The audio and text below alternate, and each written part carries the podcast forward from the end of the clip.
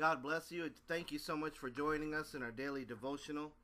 I just want to say, uh, I'm just so amazed as far as God's goodness and perfection overflowing from our lives.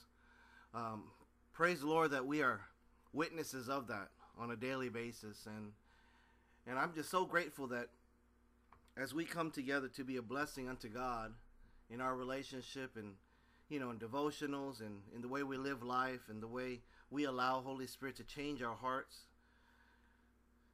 I pray that you see how happy you make God and and just a manifestation of what Jesus did on the cross for you and I.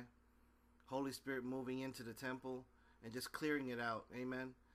And so I just um once again just wanted to just say thank you for your heart of worship, for your heart to just come to God with everything, erasing your mind from religion, from learned behaviors, behaviors, from from things in the past that you know that that would just try to draw a wedge in your relationship. I just want to encourage you with this that even before you make the decision to do anything, even before you take that action, God knows your heart. And so in many cases that's that's just simply where it begins and ends is your heart to want to know God, your heart to want to experience him, your heart to want to listen and obey, your heart to want to have a relationship, to see his his presence manifest in, in, in an overflow in your heart, in your in your family, in your lives. And so I just want to say thank you once again for for your heart because God knows how precious that is. It, it, it never gets away from me that in John 4 23 and 24, Lord Jesus Christ says that, that God is a spirit, God is breath. In other translations, the original meaning, God is breath, our very, our very existence. And that He's seeking for worshipers in spirit and truth.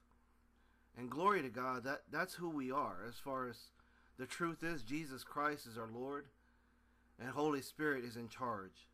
Holy Spirit is God, and we're completely submissive to Him.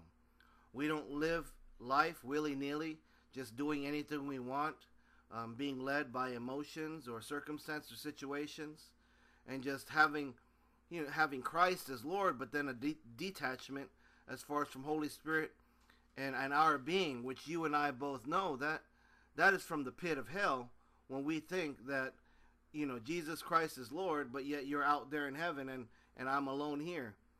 Uh, we completely missed it as far as not only the promises of Lord Jesus Christ, but the but the grand promise of our Father, Lord Jesus Christ, and Holy Spirit being manifested in you and I. Amen.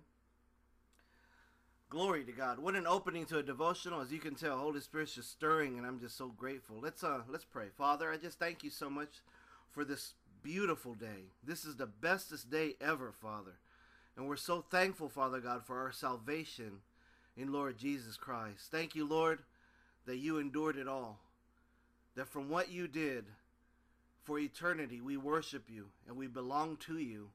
And we thank you, Lord Jesus Christ, that you took upon the cross, you took upon your broken body, you took upon every bit of sin every bit of insecurity, everything that belongs to the pit of hell, you took it. And Lord Jesus Christ, you've given us your identity, who you are, a son of God. Glory to you, Father. So, Father, we receive your perfect sacrifice fully. And we thank you so much, Father God, that we know you. And Father, we ask you to bless us today. Bless us. We ask you for a fresh anointing from you, Holy Spirit, our God. Holy Spirit, have your way. Don't allow me to say anything that I want to say.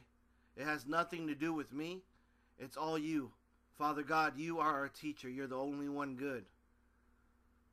So I ask you to put a guard across my mouth, Father. Give me the words to speak.